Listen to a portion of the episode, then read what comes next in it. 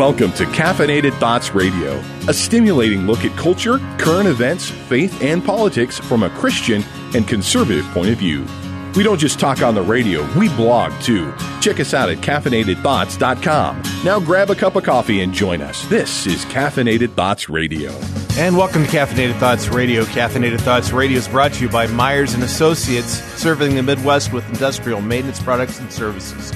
Call them at 515-795 3676. Myers and Associates, keeping your operations running. Welcome to another week of Caffeinated Thoughts Radio. This is Shane Vander Hart in studio. Got Michael Mudlaff, pastor of uh, West Kirk Presbyterian Church. Good to be with you, Shane. Good to- Thanks for inviting me. Hey, you're very welcome. Good to have you here with us. Uh, so, w- you ready for the Easter weekend? Well, Easter Holy Week is in full swing for us at Westkirk. We've uh, I asked you to guest host at a great time, didn't yeah, yeah, I know. I think what was my first response? This is the busiest week of the uh, of the year, Shane. I? Thanks. You're welcome. You're welcome. Because you know we we know really pastors don't really they only work on Sundays. Yeah, Right. they don't do anything else. This is the, the rest of the week. thank you, Ron. Yeah. This is the uh, this is the one week where we actually are busy. Okay. right? and of course, I've only got like seven families in crisis too. It's like, oh, okay. Oh my All right. goodness! nice. Yeah. Well, I'm exaggerating, but it's one of those deals. It's part of part of pastoral ministry, and it's why we do what we do, and and we pray and and uh, and trust that the Lord is glorified in all of our efforts this week, especially as we remember the great sacrifice He made in sending His Son, and the sacrifice of the Son in being obedient to the Father and dying for us. Amen. Amen. So I wanted to give a, a shout out. I hope hopefully I'm getting her name right. Julie at Chick Fil A near Merle Hay. I was pulling through the drive-through Yeah. there, and a, as she handed me my food, uh, she said, "Your name's very familiar. You're on the radio." So it's like ego boost. And I'm like, hey, "Yes, why? Yes, I am." Shane is flying high today. so uh, she she said, you know, so I said I'm on in a Truth 99.3 FM, and she's like, oh, I love that radio station, and I said, so I talked a little bit more. She asked what we were talking about today because I said, matter of fact, I'm going to go record. So, oh, cool. What are you guys doing today this week? So I, I told her, and so yeah. Well, you So- told her so- that I was your guest co-host. I didn't you? actually. Oh, and she didn't. And she said, "Who's it. he?" Oh, fair enough. no, well, she she nodded recognition whether she's just, Okay, okay. whether she's, She's just being- placating she's me or not. Thank you, Julie. Yeah, yeah so Julie Chick Fil A. Um, anyway, that uh, a a quick uh, boost for them. So, hey, we'd like to welcome on on the show um, a very special guest on the line, uh, Derek Baars. Am I pronouncing your last name right, Derek? Yes, you are. Okay, all right. You- Welcome, Derek. Welcome. Uh, you. you and your wife, uh, you guys are members of the Reformed Presbyterian Church of North America and Canada. Uh, That's right, and we're going to church on the Lord's Day because it's the Lord's Day. We're regulative principle of worship, folks. No, Yeah. no offense intended, but I we delight in the the resurrection of the Savior, no matter what day of the year it is. Absolutely. We totally agree with you. Yes, I was actually going to make that point next next segment when we talk about the resurrection. Um, anyway, you uh, you guys And you're in beautiful Calgary, right? yes. Yes, we are. Love Calgary. It's beautiful country up there. So you And had. we- oh, go ahead. We we moved here in uh, May of last year. How long we remain here uh, remains to be seen, but we've certainly enjoyed our time here. So are you are you guys both uh, native Canadians? Yes, we are. Okay. Um, and and uh, you guys are foster parents, right? Uh, we were Were foster parents, yes. Uh, so how long have you been foster parents, and what was that process like? And then we'll get into what happened. Well, it took quite a lot of doing to become foster parents. There was um, a week of solid training, uh, nine to three, uh, Monday to Friday. We had uh, classes we sat in on. There was homework for us to do during that time. It, w- it was a solid week. There were a number of uh, meetings with someone who came to our home and asked us uh, very personal questions, appropriately so. Mm-hmm. Uh, I, I have no uh, concern over over the process. Uh, we went through the process, and we were approved. Okay. So how long have you been foster parenting? We began in December of 2015. I should say we were approved December 17. Mhm. Later that day, we learned about a need that could that needed to be filled, and we had two children in our home on the 18th. I think day. that's a significant part of the story right there because foster parenting is a difficult work and there's a lot of need for it. Absolutely. And the fact that uh, Derek and his wife received uh, children the very day they were approved is some kind of testimony to the need that is is present up there in Canada, but also here in the Des Moines area. Yeah, absolutely. So I think that's kind of an important part of this story. absolutely huge need for foster parents, whether you're in Canada or here in Iowa. Um, I, I worked with System Kids for oh gosh, well, ten years here in Iowa uh, with Serve Our Youth Network, and there was constant need for foster parents. So, uh, thank you for for doing that. But you kind of ran. So you had these kids in your home. How long? They were removed in early March, March 4 of 27, 2016. So it certainly had to do something something to do with your parenting skills, right? Um, that depends who you ask. Right, yeah, And what you're told. So what was what was your offense? Our offense was an unwillingness to tell the girls that Santa Claus exists and that the Easter Bunny exists. It, it became a great concern with our new social worker that we tell the girls that the gifts they received came not from us, not by way of their parents, but from Santa Claus himself. And in the intake process, we had been above board that we were not prepared to go trick or treating with the girls on Halloween, that somebody from the agency would need to do that if the biological parents wanted this. Um, we told them also about uh, what we were and what we were not prepared to do with regard to Christmas and Easter. Okay. And, and we thought we had an arrangement with them And that you, they would respect us. you had disclosed up front, it was no secret that you were a Christian family. Absolutely. And with regard to, to Santa Claus and Easter Bunny, that we viewed any and all lying as, as sin against God, as forbidden. We were not going to lie to the girls or any children in our care, and they were we were going to require that they tell us the truth. So this isn't a situation, Derek, where you went out of your way to try to burst the bubble of the children about their preconceived notions regarding the, you know, the, the mythological Santa Claus or the mythological Easter Bunny. You just you just went about your business, and when those opportunities as a part of the, you know, the regular um daily routine of the family confronted Santa Claus or the Easter Bunny, you just you just did what most of us do, which is acknowledge it, have fun with it, move along, but but you never really went out of your way to um, to affirm the existence of these uh, images as being real. You didn't play along with the fantasy. Is that right? Right. We we didn't mention Santa Claus or Easter Bunny to the girls. Okay. There um, there was a time when um, the one of the children said, "Santa Claus is not real, is he?" And I affirmed that. But I again, we were not going to lie to the children. Um, we neither affirmed nor denied the existence of Santa Claus on or Easter Bunny on our own. So where I guess where was a complaint made, or where what came to a head that the the, the social worker said, "Hey, wait a minute, you guys." Well, the the um, our worker from the agency said that the biological mother wanted a picture of the girls with Santa Claus. We learned about this in January. So, I mean, we don't have a time machine. We couldn't go back. Um, nobody was playing Santa Claus in January, as far as I know. right, And what happens is there's a communication book that goes back and forth between biological parents and foster parents, and everything, every request of such of this kind should have come through the communication book from the biological parents. right. So, as far as we know, we, we didn't hear a word about Santa Claus or the Easter Bunny from the biological parents. This was entirely from the agency. Very interesting.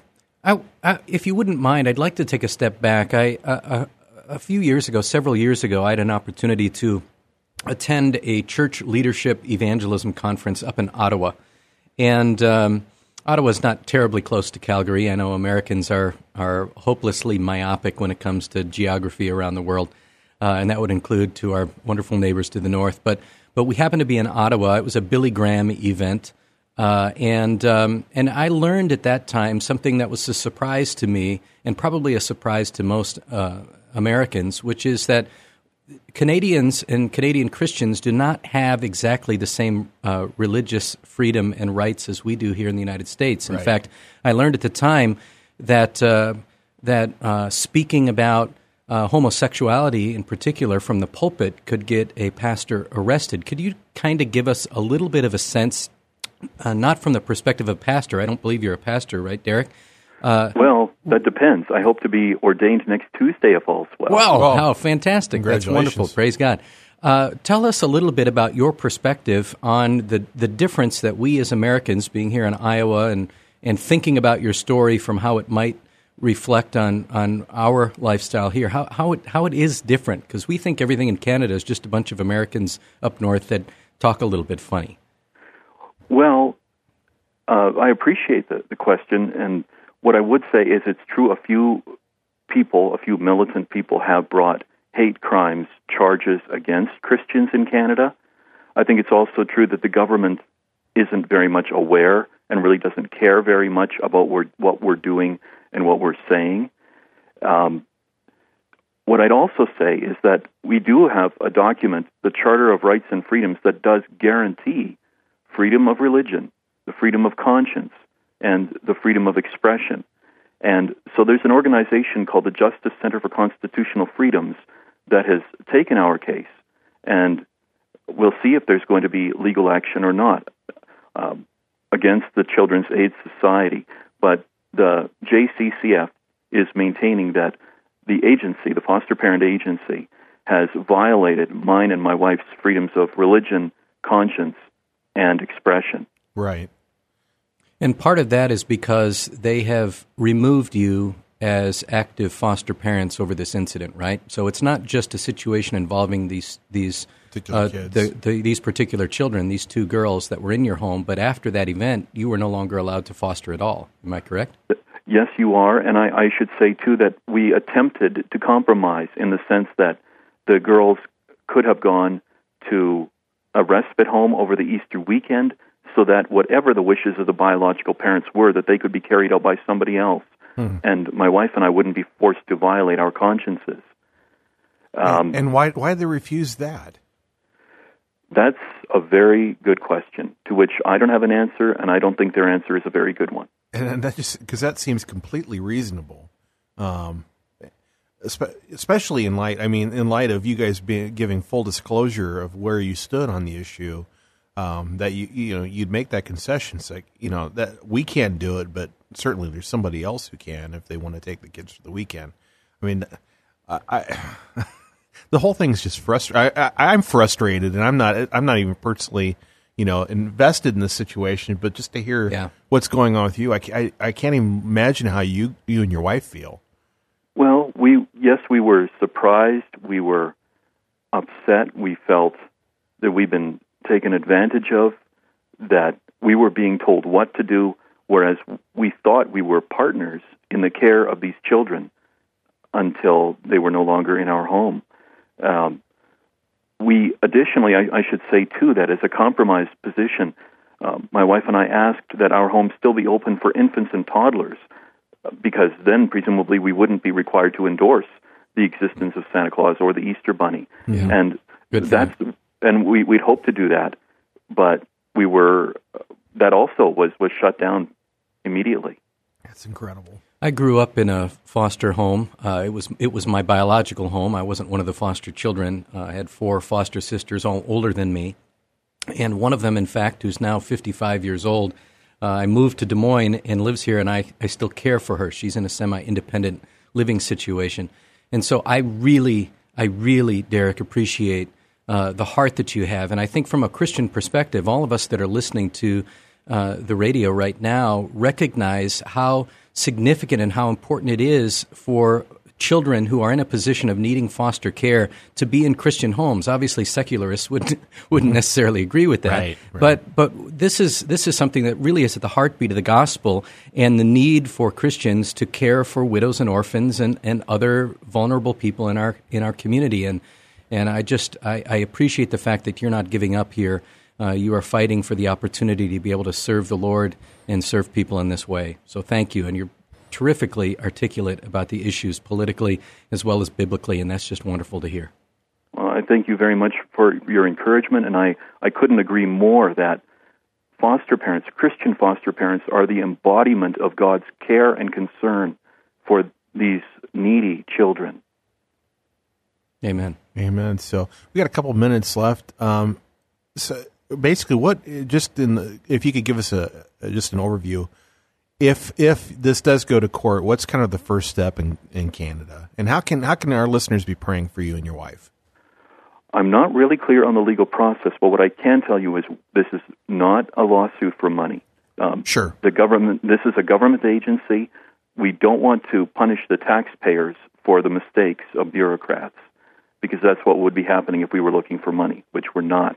What we do hope is that the agency would admit that it did wrong in our case, that it would open our file, our home again, in case we were ever to move to Hamilton area in Ontario. We have no immediate plans to do that, but we don't know what the Lord will do in time. Mm-hmm. What's more, we'd like to be able to foster and to adopt if the Lord opens the doors anywhere else in Canada. What happened in Ontario could be a barrier to that. Sure. Um, that any agency doing due diligence would we'll see, see that. Yeah. Um, that we were shut down allegedly because we were not meeting the cultural needs of the children in our care. Um, and I would, my desire is that the, the conscience rights of other Christians would be protected, that the agency would not be allowed to do this to anybody else as the result of our experience and getting court protection for our uh, for our charter rights. Yeah, thank you so much for coming on and, and sharing your story. Um, and our, our, listeners will will be praying for you and your wife and and for a a, uh, a positive outcome uh, if this does go to to the courts. So thank you so much. Thank you both, men. Appreciate it. This is Caffeinated Thoughts Radio. Stay tuned. We're going to discuss the resurrection, evidence for it next segment. This is Caffeinated Thoughts Radio. Be back in a moment.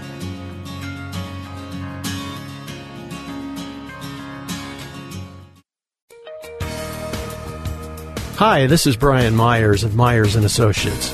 If you're involved in maintenance at a manufacturing plant, you know how costly it can be when a machine goes down. And if the reason that machine went down is because the electronic controls on it failed, it can really be problematic if those electronics are obsolete. Well, not to worry. We represent Providence Industrial Electronics Repair, and they can get your machine up and running in no time. They repair boards, drives, servo motors, light curtains, you name it. So if you need industrial electronics repaired at your plant, or if you have other industrial maintenance needs, give me a call at 515 490 2640. That's Myers and Associates 515 490 2640. Myers and Associates, keeping your operations running.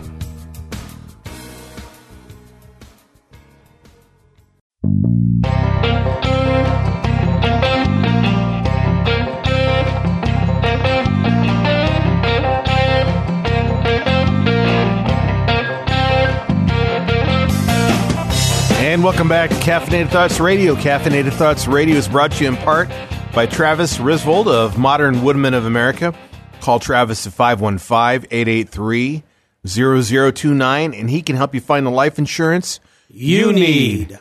Well, it's Easter weekend, but I was reminded this week that not every believer celebrates Easter.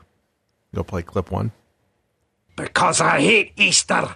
You see, ladies, I'm not just a Presbyterian. I'm a Scottish Old Believer Presbyterian.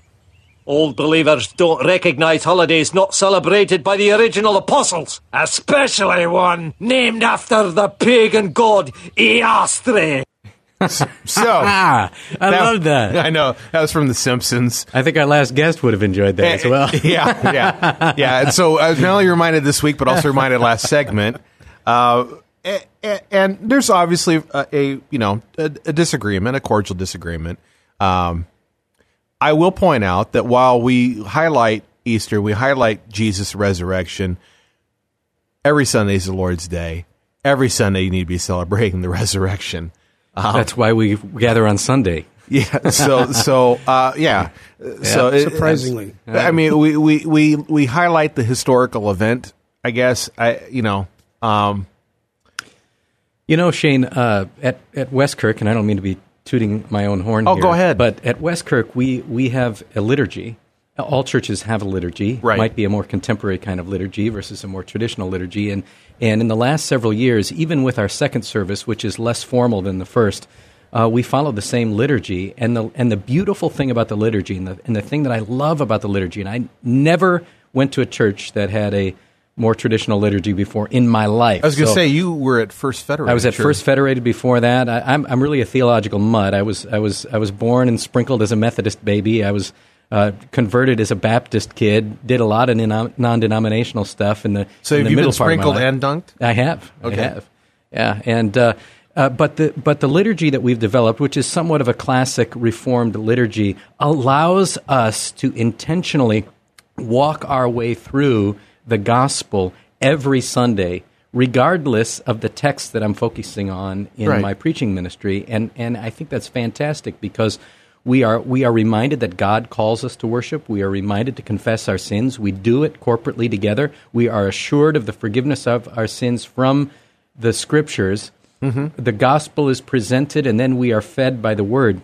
And I think one of the beautiful things about that, and it can be done every Sunday in a contemporary church environment as well, is that we celebrate the resurrection every Sunday. And and uh, you know that clip that uh, Ron played for us is hilarious. But it, there there are people in uh, in very conservative Reformed circles, uh, and our previous. Uh, guest and the and the uh, other segment referred to the reg- regulative principle. This is the idea from Scripture that we only do in worship what is what is uh, laid out for us in Scripture. Right. Uh, of course, nobody seems to exactly agree on what that that is, is. yeah. Which is the problem with the regulative principle. But but the principle itself is sound. Uh, but that's the beautiful thing about about worshiping on Sunday.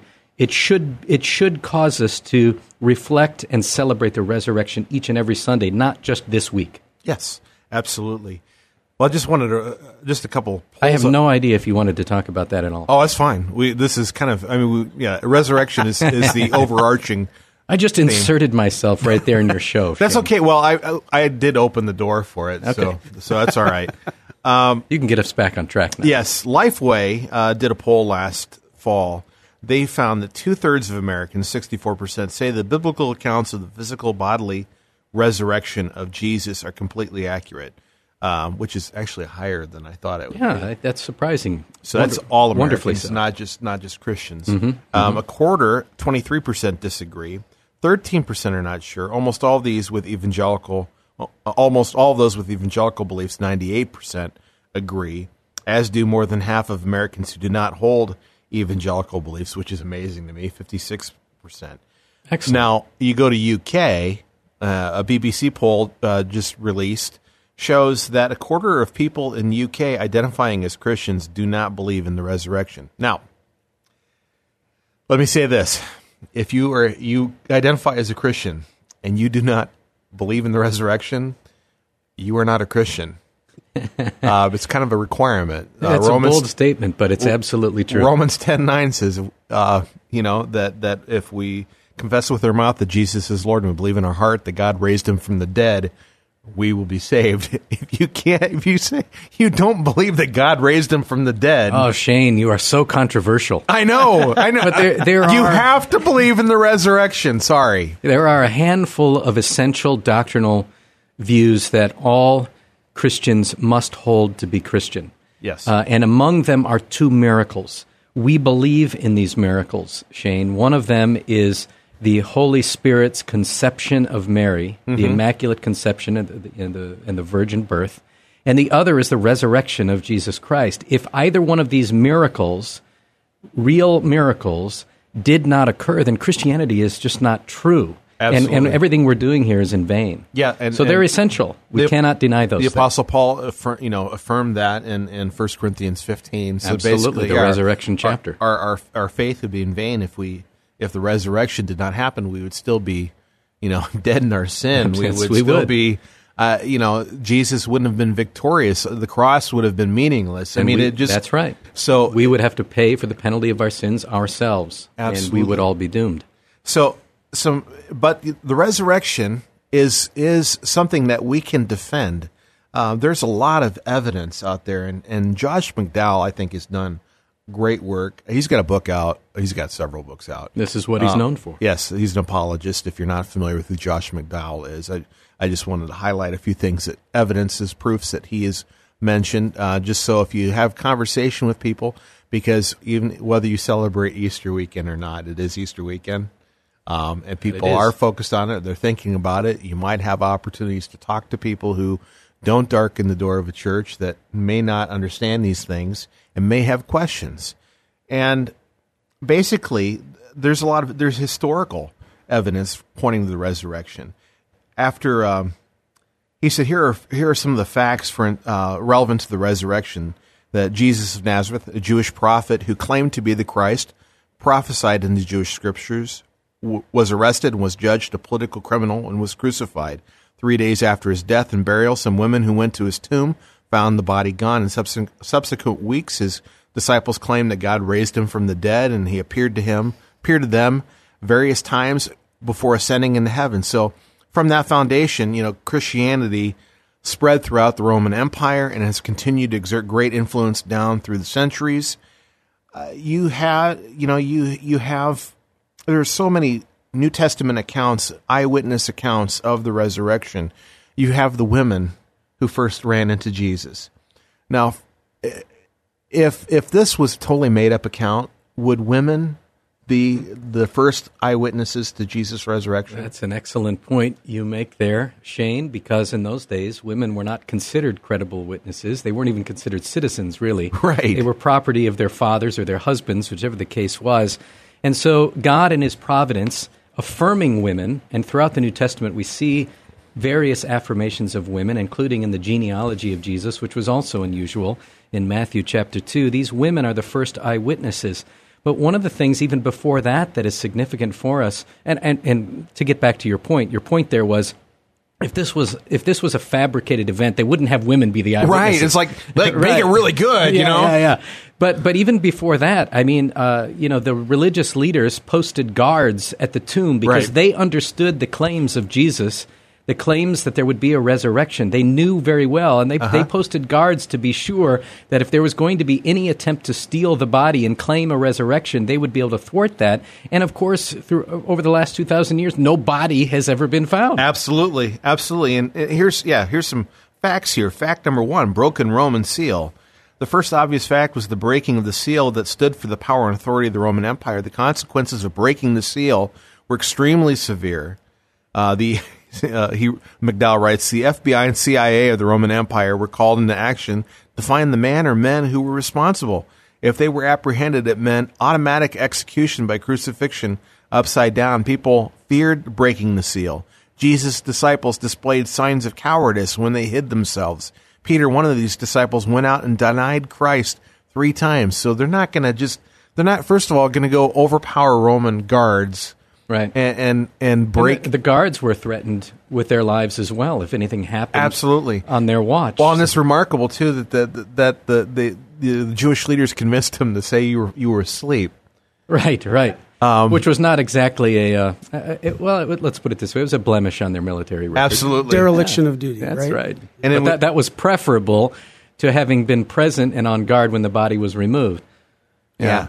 So then One of our Facebook uh, listeners, Stacy, by the way, is a big fan of Josh McDowell, so I think she's probably enjoying this oh conversation cool right now. all right so yeah then of course you got the empty tomb. Um, yeah. You see both Jewish and Roman sources and traditions admit an empty tomb. Uh, those resources range from Josephus to a compilation of fifth century Jewish writings called the uh, uh, Toledoth uh, Jesu. Uh, Dr. Paul Maier calls this positive evidence from a hostile source, which is the strongest kind of historical evidence. In essence, this means that if a source admits a fact decidedly not in its favor, then the fact is genuine. That's right. So, and put it in other words, uh, some of these historians that have recorded or at least mentioned the belief among some that this man Jesus was raised from the dead are not Christians. Right. They they're they're Jewish historians or Roman historians, and they're laying this out for us to look at and to research now, even today, uh, to to give us solid evidence that these claims were in fact justified. Yeah, and then, you know, some people will say, "Well, Jesus just swooned on the cross; he wasn't really dead." Right. And okay, let's let's And let's in the cool of the tomb, he revived. right right let's let's let's let's go over this. Okay, Jesus was scourged before he was put on the. which was enough to kill a man anyway. That's why they gave him 39 of 40 lashes because 40 lashes was thought to kill you.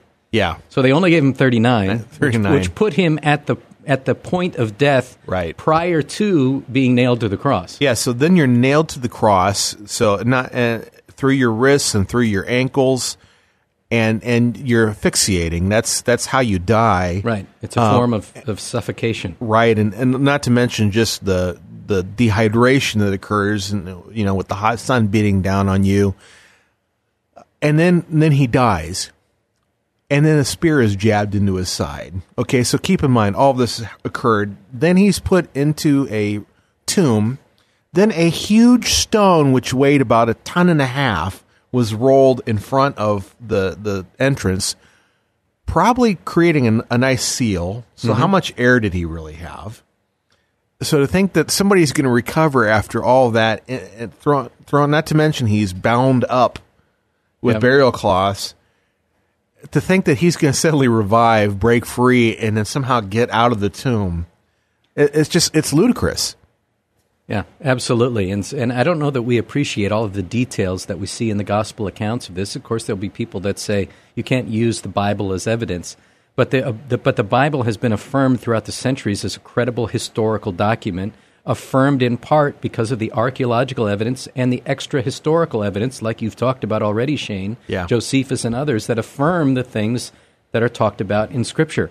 But uh, we don't appreciate some of those details, and, and I often find that preaching the texts of of uh, uh, of well known passages is is fun because we all think, and everybody in the congregation thinks we already know this story. Right. But when we look more closely, we find these things like being bound in the burial cloths. You know, let, let's say somebody in that day was put in, was entombed and wrapped and, and, and did actually revive. You couldn't even get yourself out of the cloths. Yeah. I mean, you're wrapped up like a mummy. in there. Right. Not not the same. I'm not saying he was uh, mummified, but Right. but he's wrapped up in this way. It's so it, it- and especially he'd be in a weakened condition anyway. But even if you weren't, you'd still have a hard time getting out. right, blood loss, dehydration. Many physicians over the years have written accounts of what physiologically occurs at the time of a scourging, at the time of a crucifixion. Yeah. uh, and and how the evidence from the scriptures, from the gospel accounts, affirms that these things actually took place. So if if he were put into the tomb, if he somehow survived all of that and was just unconscious, he would have certainly died from shock Absolutely, in, in the tomb. he could So- have died from a dozen different things that occurred to him So- during these crucifixion events. And we're almost out of time. The segment flew by. So this, there's a lot of evidence. So stand firm on the resurrection, guys. Um, and Josh McDowell, Josh McDowell's Lee a great Strobel, resource. Case for Christ. Yep, a lot of good resources. Absolutely. Hey, this is Caffeinated Thoughts Radio. Stay tuned. We'll be back in a moment. Hi, this is Brian Myers. When I needed a better life insurance plan, I found it with Travis Risvold of Modern Woodmen of America. When I first met Travis, he wasn't like some other life insurance agents that can be pushy and try to get you to buy something. Travis just made himself available to me. That was it. He told me to let him know if and when I needed anything, and he stayed in touch. When the day came and I did need to make some changes with my life insurance, Travis met with me and walked me through several options so I could make an informed decision. Ultimately, it was the best decision for my situation. So if you need a better or the best life insurance plan for you, call my friend Travis Risvold with Modern Woodmen. His number's 515-883-0029. Travis Risvold with Modern Woodmen. He can help you find the life insurance you need. Call him at 515-883-0029.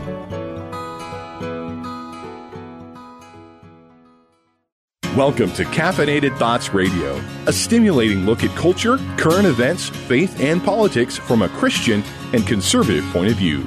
We don't just talk on the radio, we blog too. Check us out at caffeinatedthoughts.com. Now grab a cup of coffee and join us. This is Caffeinated Thoughts Radio. And welcome back to Caffeinated Thoughts Radio. Caffeinated Thoughts Radio is brought to you in part by Crosswalk Ministries with Scott Owen, who offers biblical counseling and conciliation. Give him a call at 515 292 7141 or go to crosswalkcounseling.org. Well, this is our news rundown segment, and we got a few items here I'd like to talk about. In Alabama, an interesting story um, is, is taking place. Uh, NPR reports that the church can now start its own police force. um, according to the Alabama Senate, who just passed a, uh, a bill allowing churches to do that.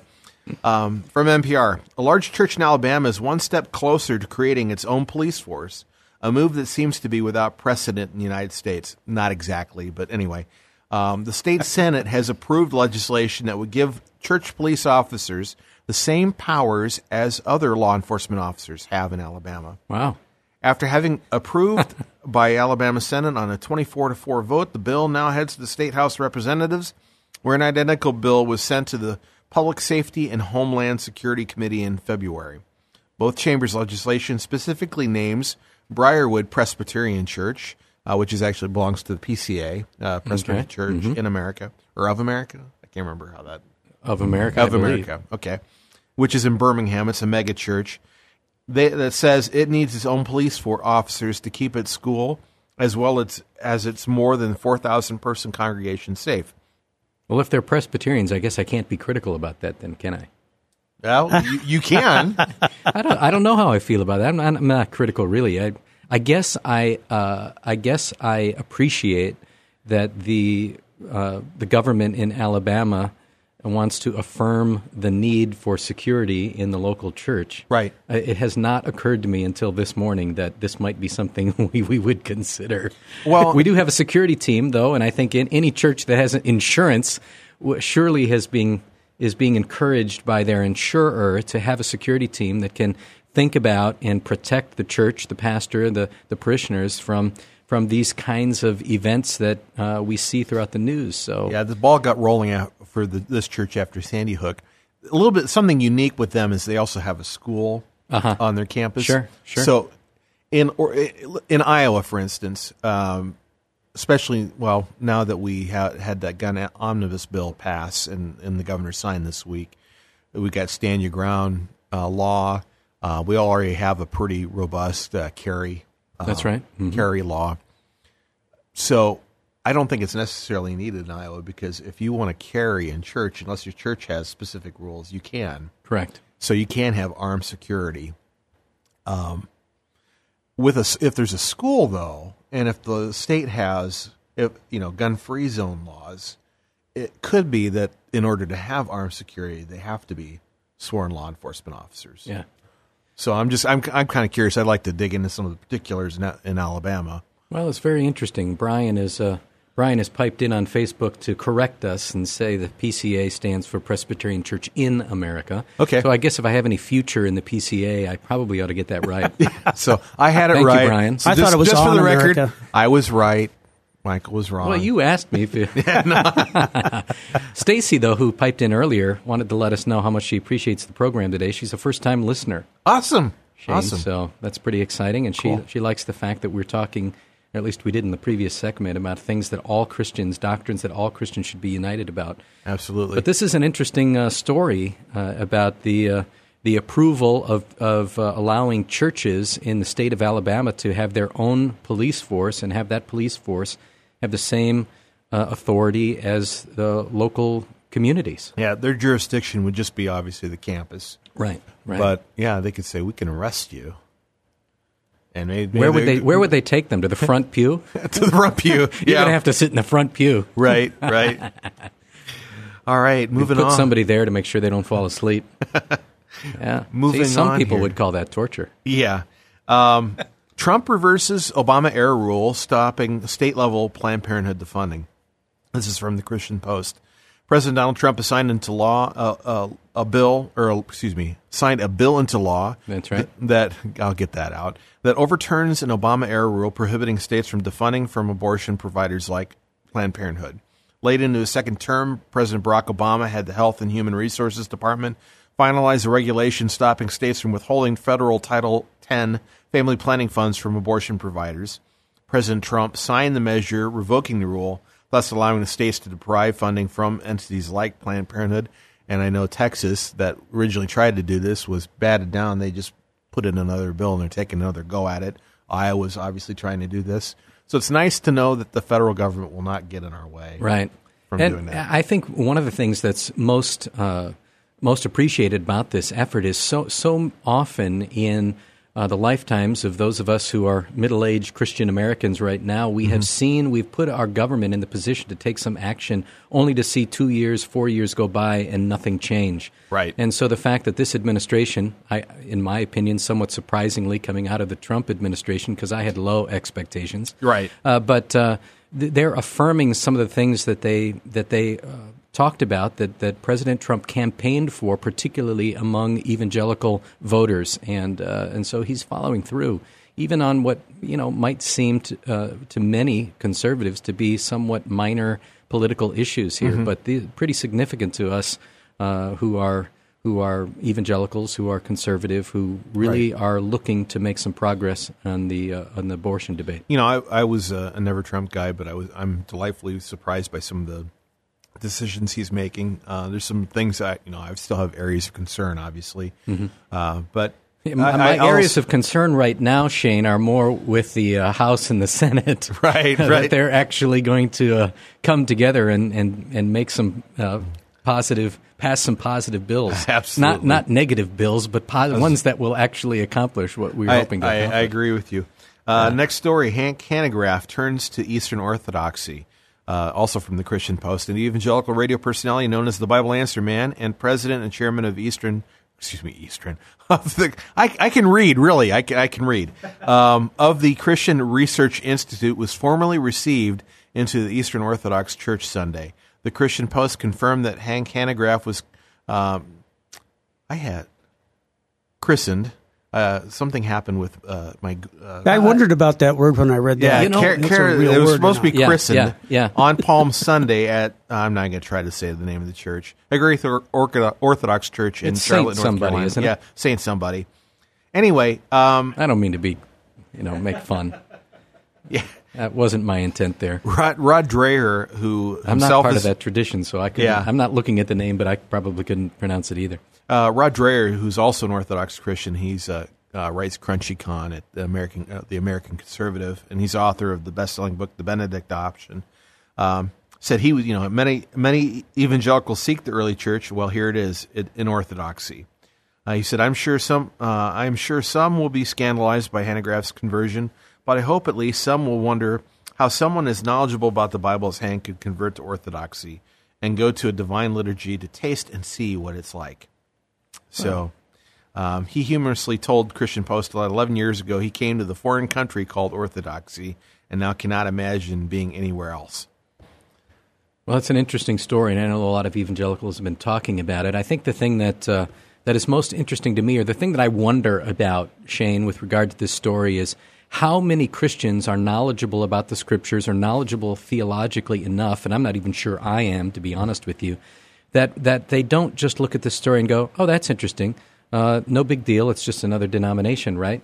And, and I think that's probably how a lot of Americans view it. In part, though, because we just don't have a whole lot of familiarity with the Eastern Orthodox tradition. Right. Uh, the, the the Greek Orthodox Church comes out of this tradition. The Russian Orthodox Church comes out of this tradition. But but we don't interact with these folks on Right. a regular basis. There's a lot, there, there are a lot of similarities between them and the Catholic Church. It's very high church, very liturgical.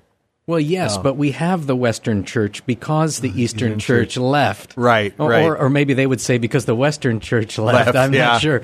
But but then this was this was a this was you know uh, hundreds of years ago. So it's not even on the forefront of our historical minds. Absolutely. Uh, when this all went out went about and what it was about. Hey, well, maybe we'll have to have a discussion about that in a a future show. Hey, this is Caffeinated Thoughts Radio. Stay tuned. We'll be back in a moment. Me on the cover of the Rolling Stone, uptown, down home, American kids. To those around you, you're the picture of composure and control, but in reality, you know that it is you that is being controlled. Your habit is dominating your life. I'm Scott Owen with Crosswalk Ministries of Central Iowa, and it's time to pause for peace. God gave you the ability to pursue your desires. However, when your desires start to grow out of control, you start to jeopardize your peace with God and with others. The Bible says each person is tempted when he is lured and enticed by his own desire. Then desire, when it has conceived, gives birth to sin, and when it is fully grown, brings forth death. God's plan is for you to be controlled by his grace, not your desires. If you want help with a life dominating habit, call Crosswalk Ministries at 515 635 5465 or visit online at crosswalkcounseling.org. That's crosswalkcounseling.org.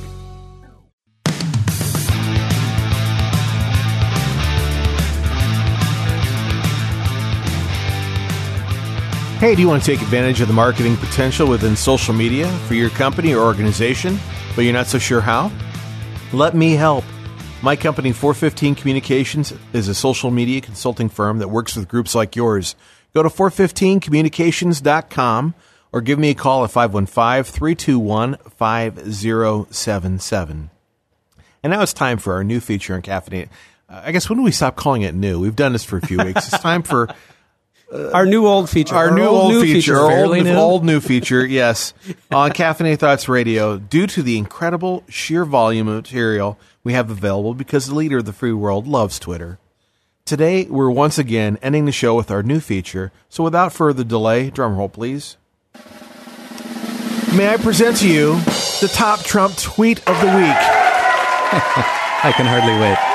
The previous, the, the feature previously known as the new feature. Yes. I, They I liked have- it. They liked it. They liked it. You really like us. Yay.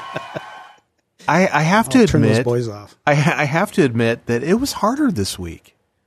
It was hard, le- legitimately harder. President Uh, Trump must have been busy. He must have been busy, or somebody took control of his He's, Twitter. He's probably going to so many uh, Holy Week services Yes, that that are being scheduled at various churches around the Beltway that he has not been able to tweet as much as he, He- normally he's does. going. probably- to, yeah, he's, he's going been- to all the churches. Yep, He's been all tuckered out and he's been Mm-hmm. All sleeping through the night instead of tweeting. So nobody, nobody, no, nobody goes to more churches than I do. And maybe his tweeter is on vacation. could be whatever that is. Uh, so on a couple tweets that stood out to me, All right. and they were both they both were within just a few minutes of one another.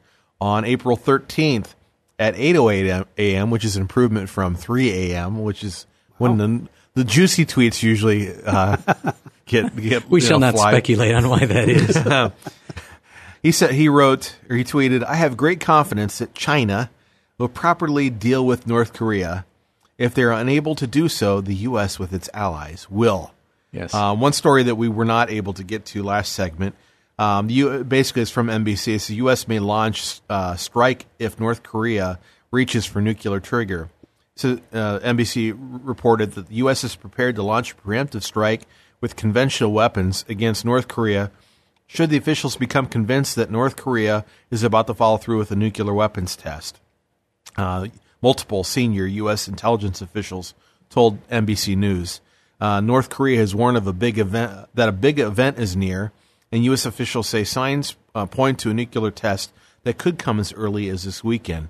Uh, the intelligence officials told NBC News that the U.S. has positioned two destroyers capable of shooting Tomahawk cruise missiles in the region, one just 300 miles from the North Korean nuclear site. I'm wondering how if the if the North Koreans also paid attention to what happened in Afghanistan with uh, the mother of all bombs being dropped.